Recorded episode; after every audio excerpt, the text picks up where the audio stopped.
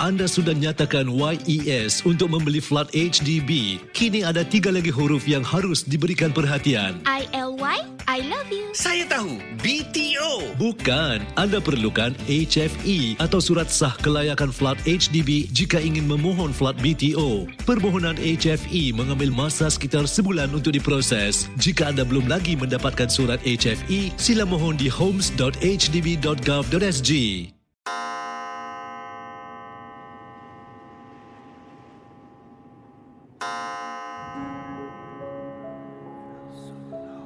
Selamat datang para pendengar Misteri Jam 12.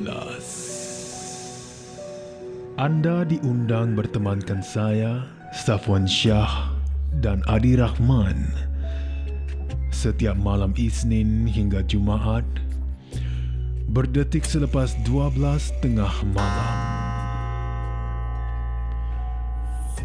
Kisah-kisah misteri anda akan kami kongsikan. Ingat, jangan terlalu taksub atau percaya dengan apa yang dikongsikan dalam gerun malam ini.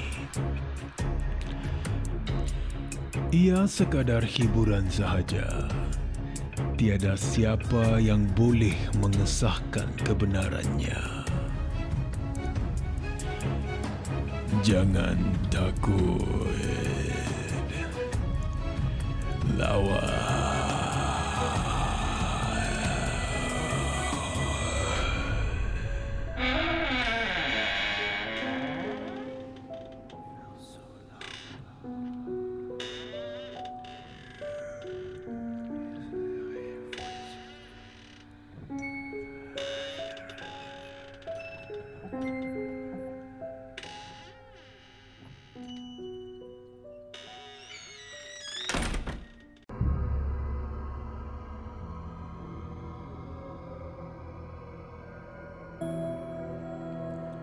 Apa khabar Safwan Syah dan para pendengar misteri jam 12?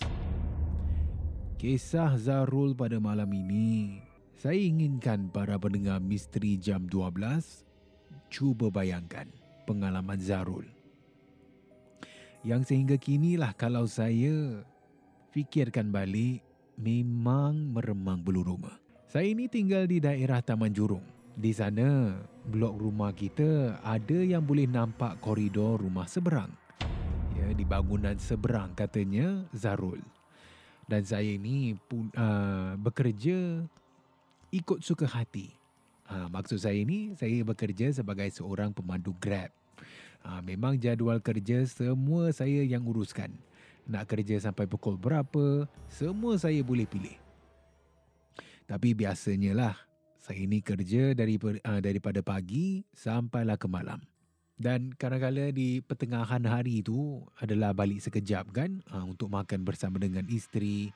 Dan tambah lagi, kerja sebagai seorang pemandu ni pagi sampai ke malam banyak yang kita lalui.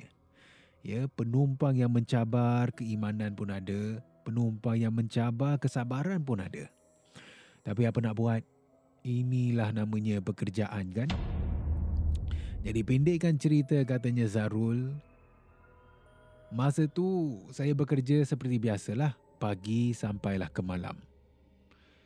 Ya, dalam sekitar pukul 11.30 malam tu, saya pun dah sampai di daerah estate perumahan saya di kawasan Taman Jurong.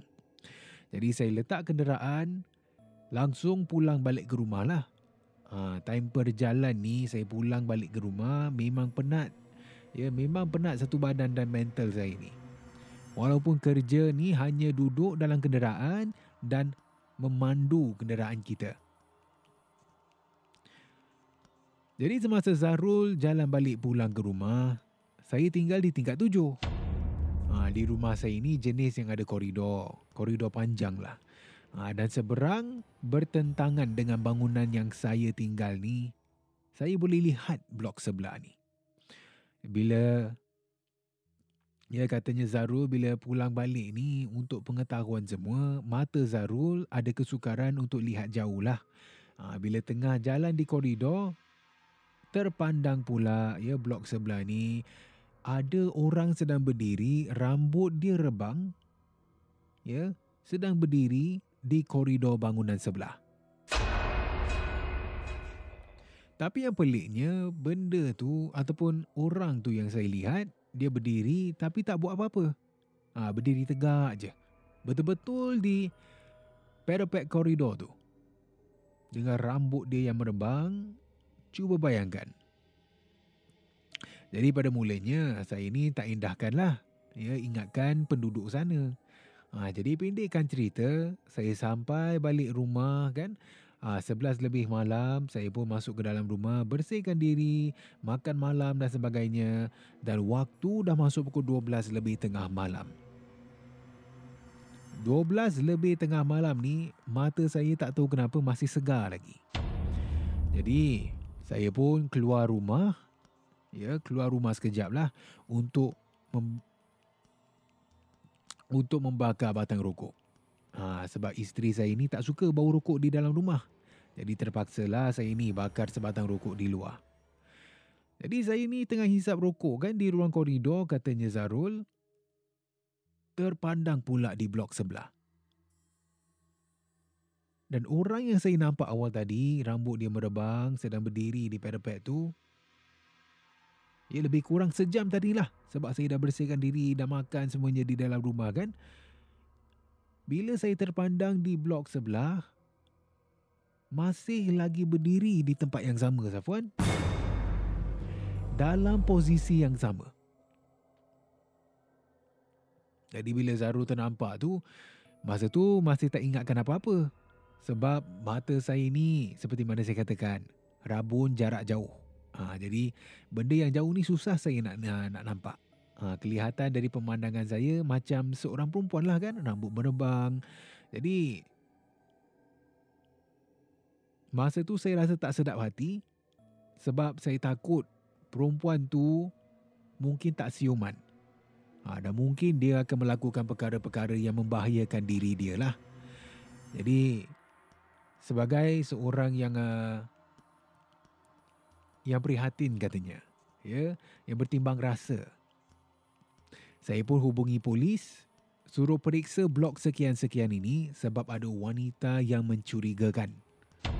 Ah, semua butiran, semuanya saya beritahulah kepada pihak polis. Jadi lap beberapa minit ni, ya kenderaan polis pun tiba di blok saya. Ha, jadi masa tu saya masih lagi berdiri ni kan, berdiri di luar koridor, masih lagi memerhatikan wanita tersebut. Sebab saya rasa risau sangat. Jadi bila polis ni sampai, Zarul tengok di koridor blok sebelah, ya dengan tangan saya ini memegang rokok, masih ada lagi Safwan dia tengah berdiri tak buat apa-apa. Jadi daripada blok saya ni di koridor luar rumah ni saya tengoklah. Saya tengok apa yang polis ni buat. Ha, bila polis dah sampai, mereka berdua, eh, mereka datang berdua ni kan. Mereka pun naik. Mereka naik ke atas di blok sebelah. Dan perempuan tu masih lagi berdiri diam di sana eh. Dan saya nampaklah ada dua anggota polis tu berjalan di atas. Ya, mereka dah sampai dah di tingkat blok sebelah ni di mana wanita tu sedang berdiri. Dan bila polis ni sampai, walaupun rabun lah, ya, rabun jauh katanya Zarul, saya nampaklah gerak-geri polis ni kan dari jauh. Saya nampak mereka ni, mereka berdua tak nampak pun perempuan tu berdiri di koridor tersebut. Dan tak sampai beberapa minit, uh, mereka cek ya daripada satu kawasan ke hujung kawasan ni, polis tu pun beredar pulang. Dia turun ke bawah, masuk dalam kenderaan dan pulang balik. Yang paling menyeramkan Sapuan, bila polis tu dah bergerak, benda yang saya nampak tu masih lagi berdiri Zawan. Jadi katanya Zarul bila dah kena macam tu dah tahulah sebenarnya kan benda yang saya nampak tu bukan seorang manusia. Jadi Zarul pun buang rokok tutup pintu masuk ke dalam rumah terus ambil air wuduk Safwan. Ya, untuk solat malam dan untuk tenangkan diri saya. Dan esok harinya katanya Zarul eh, sampai rasa macam nak jatuh sakit gitu. Rasa macam demam-demam panas je. Dan jujur saya katakan, itu julung-julung kalinya lah saya ternampak sesuatu yang tak sangka saya boleh nampak. Di daerah Taman Jurong.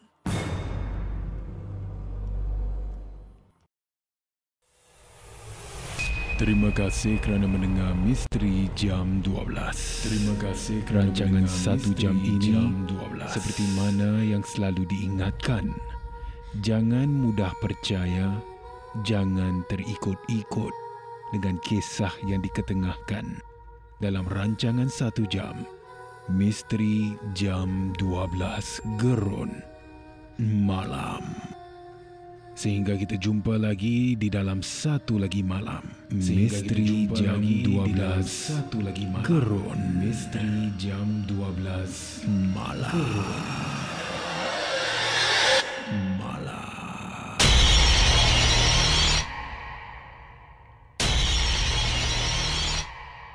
Jika anda ada sebarang kisah-kisah seram, kisah-kisah misteri, boleh kongsi bersama saya Safwan Shah di WhatsApp Ria di 97868464 dan juga anda boleh hantarkan di Instagram Safwan Shah ataupun menerusi email rasmi kita di mj12 at mediacorp.com.sg.